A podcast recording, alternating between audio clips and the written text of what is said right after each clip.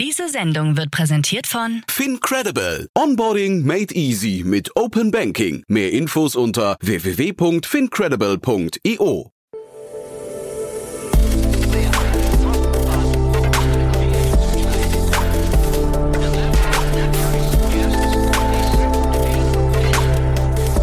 Startup Insider Daily.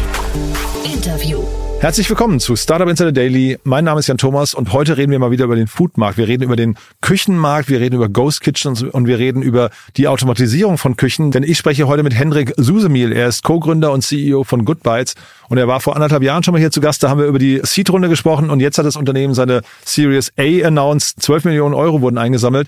Starke Runde, ein starkes Konzept. Ich kann euch, das werde ich auch gleich im Gespräch nochmal sagen, wirklich nur die Empfehlung geben. Schaut euch mal die Webseite an. Das ist wirklich sehr, sehr futuristisch, was dort gezeigt wird. Und scheint so, die Zukunft rückt näher und äh, dementsprechend ein tolles Gespräch jetzt über das, was die Zukunft ist oder vielleicht schon die Gegenwart mit Henrik Susemiel, Co-Gründer und CEO von Goodbytes.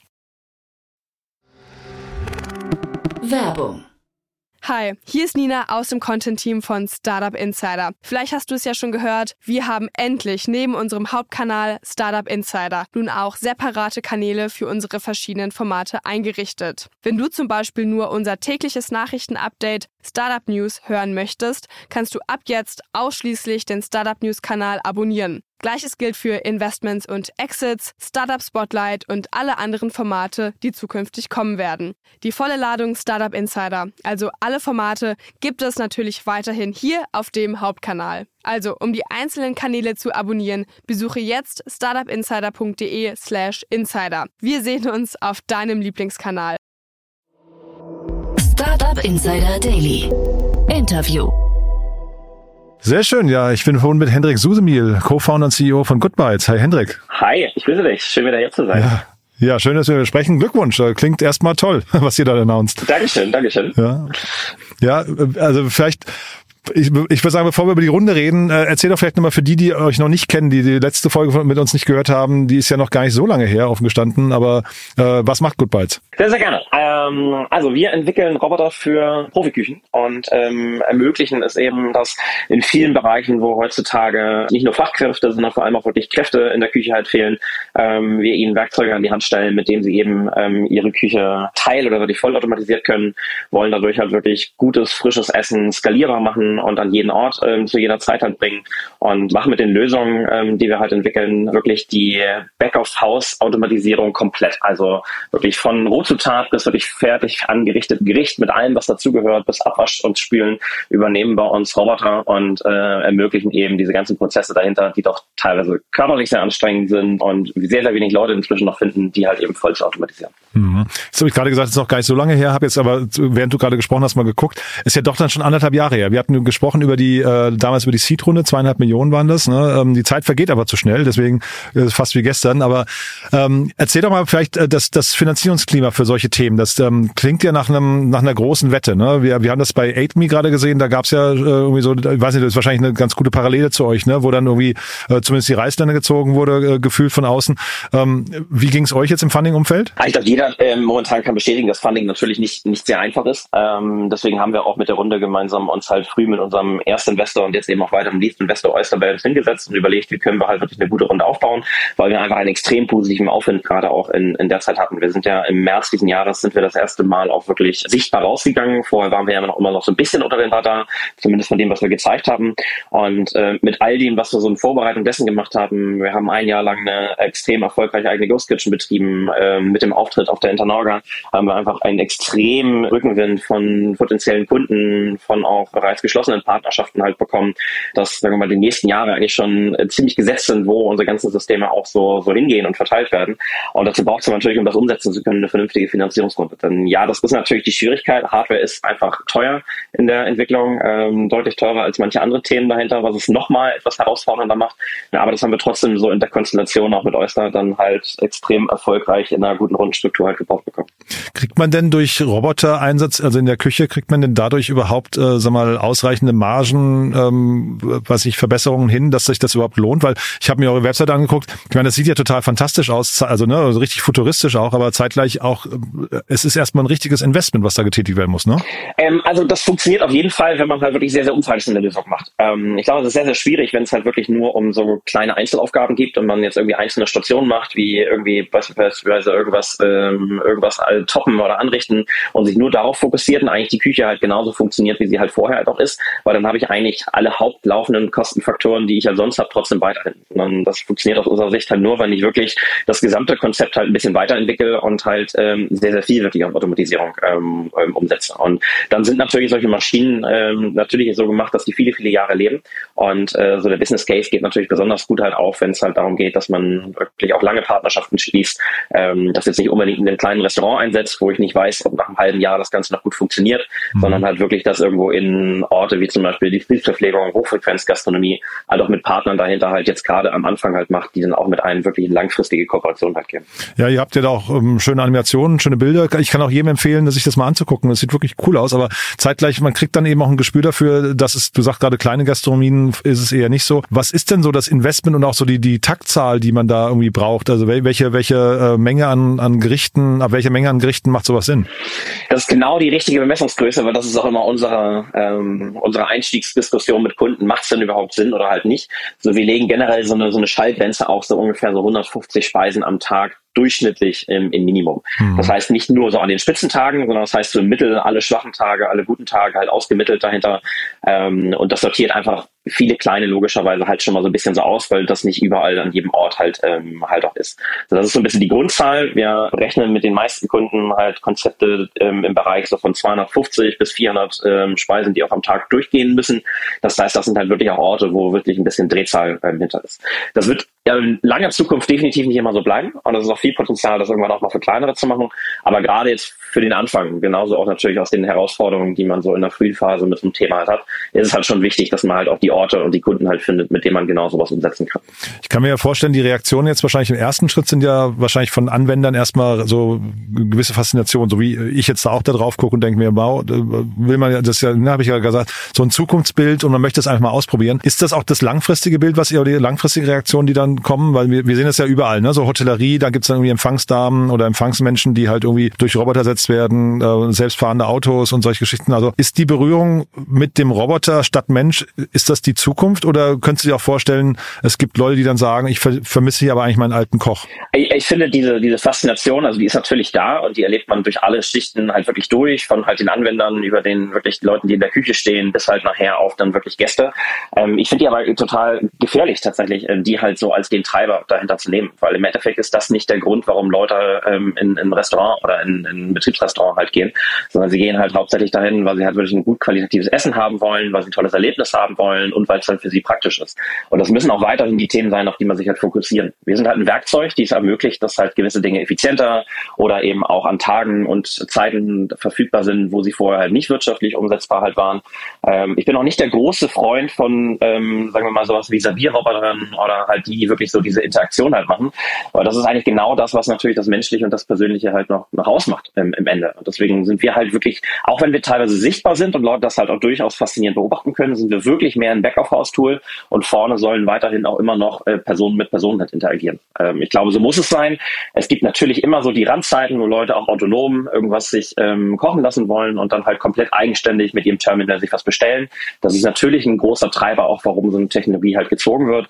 Aber ähm, wenn man durch so Attraktionscases probiert, den Mensch aus der Gleichung rauszunehmen, ich glaube, dann wird das kurzfristig erfolgreich, aber nicht langfristig. Wo steht ihr jetzt gerade heute? Ne? Also wir, wir reden auch gleich noch über die Runde, aber vielleicht mal einfach von der Entwicklung her, wo steht ihr heute? Ähm, ja, wir haben jetzt ähm, gut zwei Jahre sind wir jetzt dabei, ähm, haben die das erste Jahr davon war wirklich richtig intensiv so Kernentwicklung, um das Fundament erstmal zu bauen.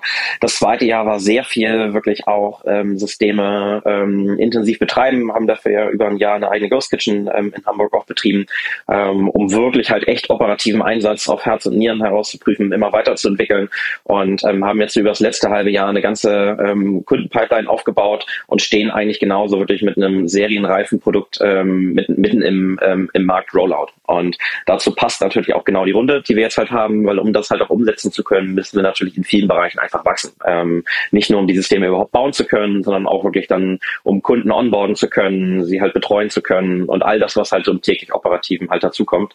Ähm, dafür ist das Ganze auch größtenteils halt gedacht. Das heißt, wir sind jetzt genauso an dieser Schwelle, wo wir halt so ähm, von so der ähm, Feinentwicklungsphase und Erprobung dann jetzt halt wirklich in den richtig aktiven Markteintritt halt eingestiegen. Was waren so die größten Learnings äh, beim Betrieb des Go der, der Ghost Kitchen? Ach, gibt's unzählige. Also das erste Wichtige für uns war erstmal, ähm, dass überhaupt das ganze Team erstmal wirklich so diese Gastronomie-Identität halt ähm, auch äh, einverleibt bekommen. Und deswegen hat auch jeder, der zu der Zeit damals bei uns schon war, ähm, auch ähm, Wochenendschichten in der Küche mitgemacht, ähm, den Lieferbetrieb mitgeschmissen und hat wirklich so das Leid gespürt, was halt die Leute in der Branche halt haben, wenn man dann am Sonntagabend um halb zwölf zwölf äh, eigentlich lieber zu Hause sein möchte, aber trotzdem noch in der Küche halt sauber machen muss.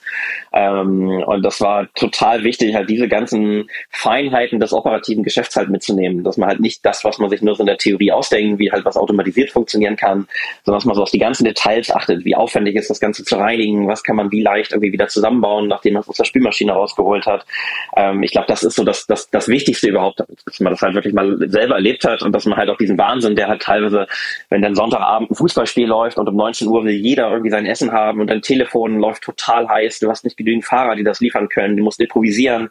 Ähm, es gehen immer mal irgendwie äh, dann Dinge schief, dass man irgendwo soll noch irgendwie ein Topping an, weiß ich nicht, ähm, Sesam irgendwo in so einem kleinen Schicht mitgegeben werden. Das wurde vergessen. Wie kann man trotzdem den Kunden glücklich machen? So, das, was halt Gastronomie wirklich ausmacht, dieser Wahnsinn. Das ist, glaube ich, etwas mit, was am, am wertvollsten in der ganzen Zeit war. So. Und natürlich einfach wirklich die Systeme laufen lassen und wirklich zig, zehntausende Gerichte über ein halbes Jahr halt wirklich zu produzieren und halt zu gucken, dass halt wirklich die Dinge nicht nur im Labor, sondern halt auch wirklich im täglichen Einsatz ähm, stabil laufen. Mhm. Weil du gerade diese Stoßzeiten ansprichst, das habe ich mich vorhin schon gefragt, als du von den von den ähm, äh, Gastronomie-Einsätzen da irgendwie Kantinen und so weiter gesprochen hast. Da hast du ja auch immer Stoßzeiten. Ne? Kriegt ihr das geliefert also oder geleistet oder oder braucht ihr dann irgendwann auch noch eine zweite, dritte Maschine dann quasi, um dann diese Stoßzeiten irgendwie bedienen zu können? Also das ist auf jeden Fall ein ganz wichtiger Aspekt so in diesem Bereich äh, der Branche. Ähm, deswegen haben wir auch von Anfang an probiert, halt Produktionszahl des Systems so hoch wie möglich halt nur zu treiben und sind da ja auch in so einem Bereich bis zu 150 Gerichten schon wirklich ähm, auf einem extrem guten Level. Ähm, Aber das war pro Tag, ne? Nee, nee, nee, 150 sind ähm, pro Stunde. Wir machen, pro Stunde, äh, wow, das, okay. Ja, genau. Also es hängt immer ein bisschen an der Rezeptur. Also wir können extrem komplexe Gerichte machen, davon schaffe ich nicht ganz so viel. Ähm, aber das ist natürlich total wichtig, diese, diese Peakzeit halt auch bedienen zu können. Dann Leute essen halt ähm, innerhalb von anderthalb, zwei Stunden mittags, mhm. dann habe ich halt abends meinen Peak. Ähm, wir machen zusätzlich halt tatsächlich noch Dinge, um das so ein bisschen noch abzufangen. Wir nutzen das System auch als Produktionsmaschine. Also es gibt diverse Dinge wie eben Salate, kalte Bowls oder Dinge, die vielleicht auch einfach lauwarm gehalten werden können. Die kann ich auch vorab schon machen. Ähm, und gerade im Kantinenumfeld habe ich dann zum Beispiel ein, zwei Stunden, bevor es halt losgeht, die Möglichkeit, eben 50 solcher Gerichte noch herzustellen. Ähm, vielleicht sogar auch, um das System halt zu nutzen, um die dann zum Beispiel in so Smart Fridges in einem größeren Campus auch noch ähm, die Zitrenzzahl irgendwo zu verteilen. Und so mit dieser Mischung auch schon so dem Maximum, was gerade so halt geht, plus dem schafft man dann trotzdem auch, dass man halt wirklich so ein paar hundert Leute gut versorgen kann. Diese Kundenpipeline, von der du gesprochen hast, ähm, was sind das für Kunden? Ist, sind das eher Ghost Kitchen Anbieter oder sind das Kantinen oder sind es auch vielleicht sogar so die, ich weiß nicht, äh, Volts und, und äh, Uber Eats dieser Welt, die dann vielleicht sogar selbst in diesen Bereich rein wollen? Ähm, das sind verschiedenste Arten von Gesamtgebäudekonzepten. Also ähm, so diese, dieses klassische ähm, Betriebsverpflegung, wie man sie halt so normalerweise normalerweise in einer halt Firma kennt, ist halt mit dabei. Es gibt auch modernere Gebäudekonzepte, wo dann zum Beispiel auch ähm, Hotellerie mit drin ist oder Langzeit-Apartments plus beispielsweise ähm, Retailflächen, Praxen und ähnlichem, wo wir dann halt die Zentralgastronomie für das ganze Gebäude halt sind. Ähm, das können Coworking Spaces beispielsweise auch sein oder halt äh, solche Art von, von Gebäuden. Aber es geht doch sehr, sehr viel um die, das direkte Erreichen von Personen, ob sie halt tagsüber arbeiten oder ob sie halt irgendwie abends in dem Bereich halt wohnen oder sich auf dem Campus halt irgendwo bewegen. Das sind erstmal so die Zentraldinge und gleichzeitig haben wir auch so ein bisschen Hochfrequenzgastronomie halt ähm, noch mit drin, die halt mhm. dann so wirklich so alle Einkaufszentrum, Flughafen oder so etwas, sowas halt bedient. Ghost Kitchen auch total spannend, haben wir auch viele Anwendungsfälle in der Pipeline. Das sind jetzt nicht die allerersten, die wir mit ausrollen. Erstmal ist so ein bisschen der Fokus noch auf, auf diesem Bereich dahinter. Ähm, aber da kommt tatsächlich auch ähm, nicht nur aus Deutschland, sondern da kommt vor allem auch wirklich aus europäischen Nachbarländern sehr, sehr viel Anfragen, ähm, die auch mit ihren Ghost Kitchen Konzepten auch echt groß gewachsen sind inzwischen schon, auch im Vergleich zu Deutschland. Und das äh, Geschäftsmodell von euch ist dann hinterher ihr, ich, ich vermute mal, äh, der, der Kunde zahlt die, ähm, die, ne, die den, den Roboter und wahrscheinlich gibt's irgendeine Art von Subscription-Modell oder oder ähm, was ich pro pro Usage oder sowas ähm, ähm, Ticket noch, ne? Genau, also es ist ein ähm, voll Pay-per-Use ähm, basiertes Modell. Es gibt natürlich einen Fixanteil, ähm, auch wenn nichts passiert in der Küche, dass man irgendwo halt eine Grundabsicherung ähm, da drin hat, aber es ist komplett eigentlich umgerechnet auf die auf die Nutzung und äh, das das ähm, Pricing-Modell ist ein bisschen komplexer, aber lohnt sich dann nachher doch im Endeffekt, weil ähm, je mehr man mit dem System halt produziert, desto effizienter und günstiger wird dieses Pricing auch nachher, so dass eigentlich beide Parteien extremes Interesse daran haben, dass halt die Konzepte möglichst gut laufen, ähm, so dass wir halt möglichst viel Durchsatz kriegen und der Kunde möglichst halt das beste Pricing für sich halt rausbekommt. Aber Pay-per-Use heißt ja hinterher, da müsst ihr euch die Kunden sehr genau angucken vorher, oder?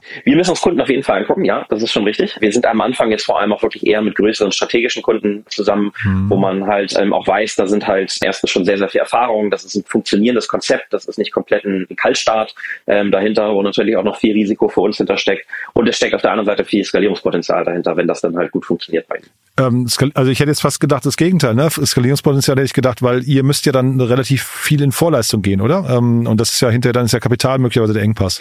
Also natürlich ist äh, Kapital natürlich eine sehr, sehr wichtige Frage bei so einem Modell. Das ist immer bei so Asset as a Service oder Robotic as a Service ja. Modellen. Ähm, das haben wir auch ähm, innerhalb der Struktur der Runde uns von Anfang an sehr, sehr genau halt angeguckt. Wie schaffen wir es halt noch Querfinanzierung über eben, ähm, es gibt spezielle Banken, die halt ähm, Asset as a Service Modelle machen, Leasinggeber, klassische Finanzkreditmodelle. Mhm. Ähm, Ab welcher Zeit schafft man es halt, welche ähm, Modelle halt mit dazu zu nehmen, um das quer zu finanzieren? Das geht definitiv nicht alles über ähm, Venture Capital, ähm, sowas aufzubauen. Und äh, so ist auch die Rundengröße halt gebaut worden, dass wir halt so und so viele Units halt selber wirklich stemmen können, bis halt irgendwann diese Modelle halt funktionieren.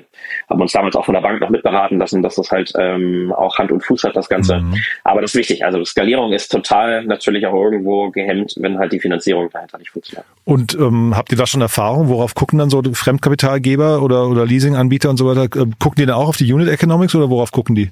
Natürlich auch. Also gucken sich natürlich alles rundum an, was für uns ein Riesen-Benefit ist, was wir schon gemerkt haben in den Gesprächen, die wir hatten, dass halt sehr, sehr viel, was wir halt haben, doch ähm, Off-the-Shelf-Produkte ähm, halt sind, dass wir zum Beispiel Spülmaschinen oder andere Küchengeräte, die wir haben, wirklich nicht anfassen und das wirklich Standardprodukte halt sind.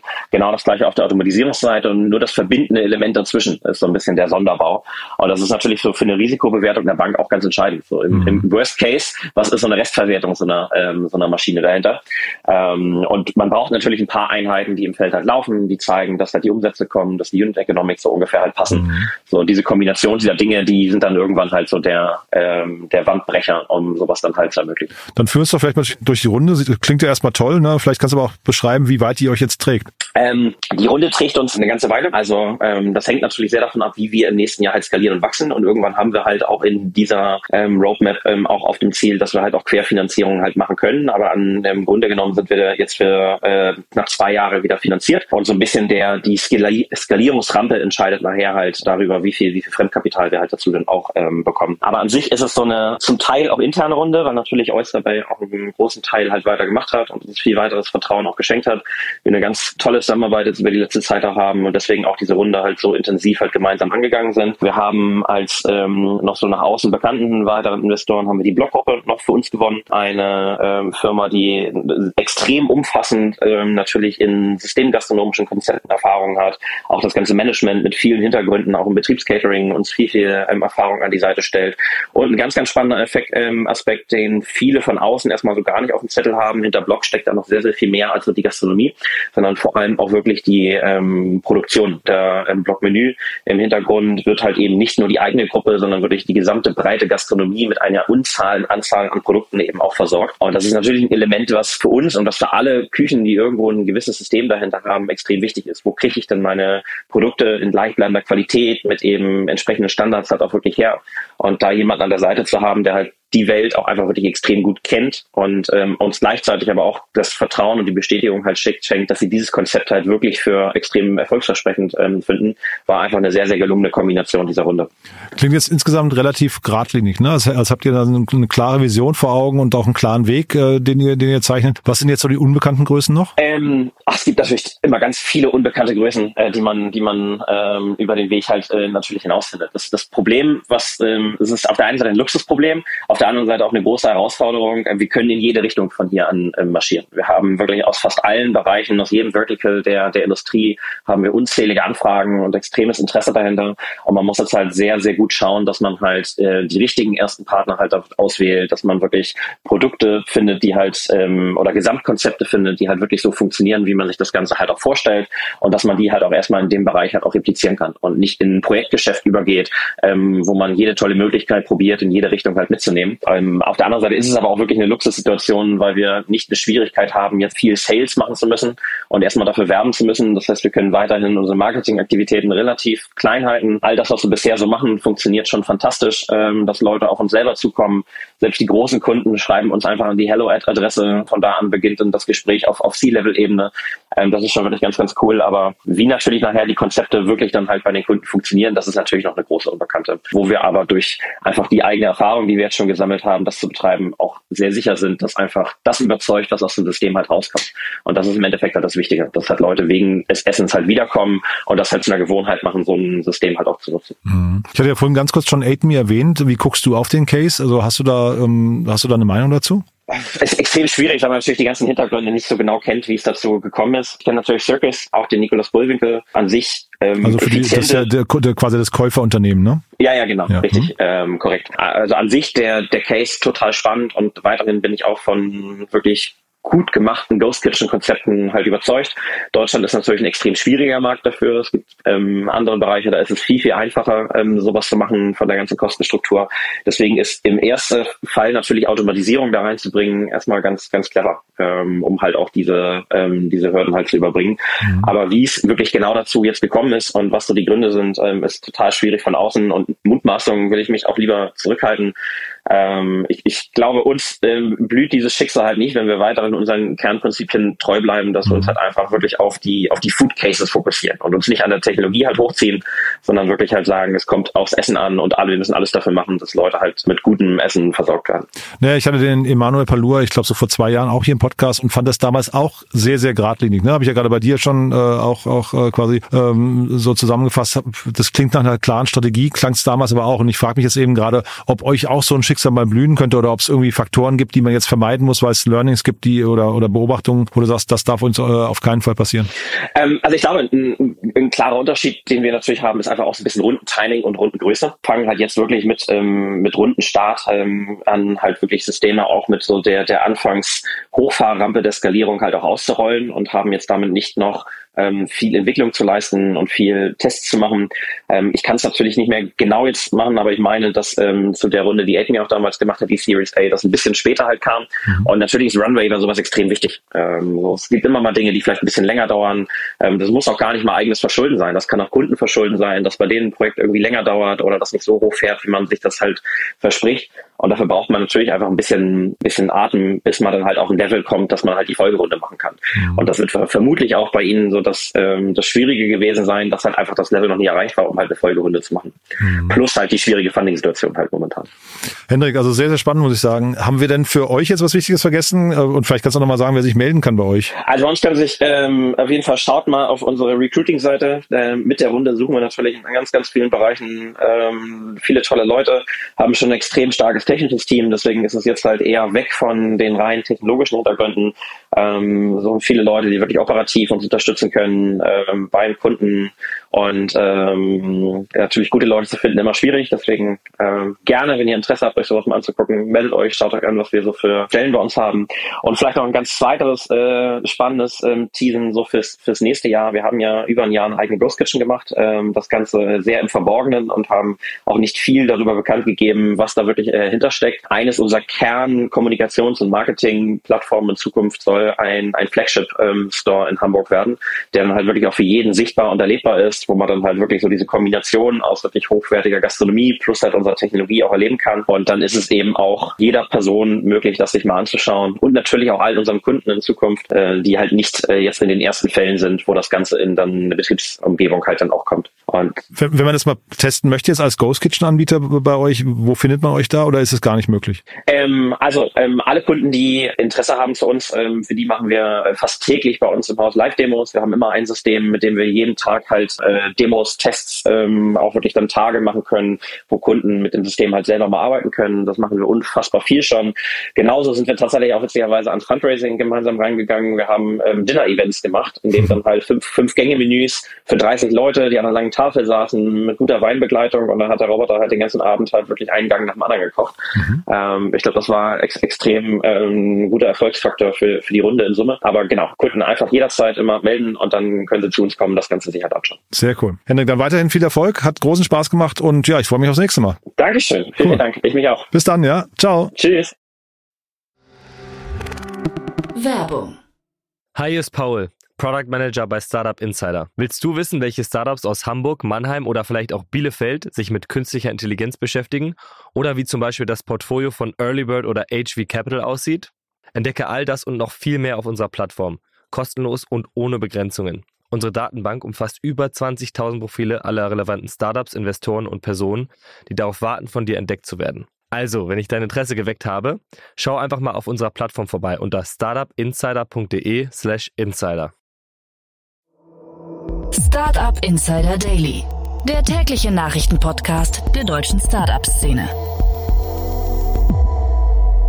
Ja, das war Hendrik Susemil, Co-Gründer und CEO von Goodbytes und ich habe es ja gesagt, ein cooles Gespräch, ein spannendes Konzept. Ähm, bin sehr gespannt, wie groß sowas werden kann. Wir haben es ja leider, wie gesagt, bei 8Me gesehen, dass es irgendwie dann auch doch Herausforderungen gibt, die dann vielleicht auch nicht überwindbar sind. Aber man muss jetzt auch den Teufel nicht an die Wand malen. Dazu kenne ich das Konzept zu wenig und ich fand das jetzt eben sehr, sehr überzeugend und drückt natürlich die Daumen, dass es richtig erfolgreich wird. Ich habe euch ja schon den Tipp gegeben, schaut euch die Webseite mal an, dann bekommt man ungefähr ein Gespür dafür, worüber wir gerade geredet haben. Ich glaube, das Bild zum Ton ist irgendwie wichtig. Goodbytes.com ist die URL dazu. Und ja, wenn es euch gefallen hat, natürlich gerne weiterempfehlen an Menschen, die hier mal reinhören sollten, die sich vielleicht genauso faszinieren lassen von der Zukunft wie ich oder wie ihr auch hoffentlich. Dann dafür schon mal vielen, vielen Dank an euch und ansonsten euch einen tollen Tag. Äh, und vielleicht hören wir es nachher nochmal wieder und falls nicht nachher, hoffentlich spätestens morgen. Bis dann, alles Gute. Ciao, ciao.